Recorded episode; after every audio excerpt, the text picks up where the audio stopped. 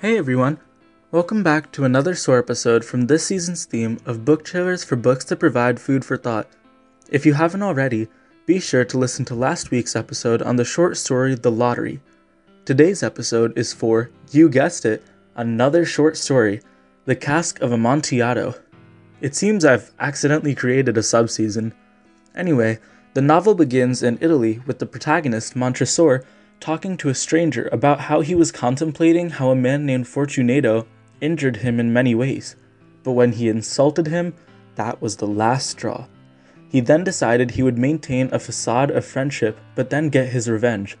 So he meets Fortunato during carnival season at the annual festival, where he knows everyone drinks a lot of alcohol, as he believes it will be easier to get revenge on a drunk Fortunato.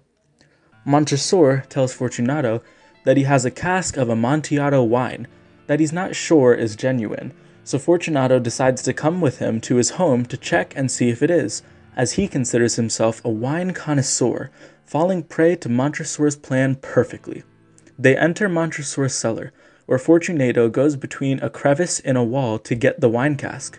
Montresor jumps into action, chaining him down, and then slowly stacking bricks to close up the crevice in the wall.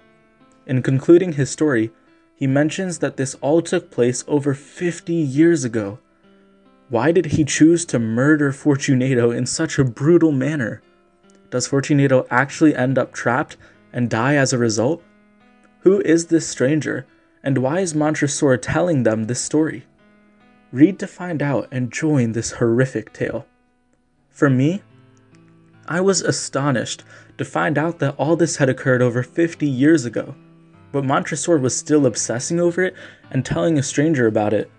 This book is full of horror, thrill, surprise, revenge, friendship, sorrow, betrayal, hope, and is truly a book that I would recommend.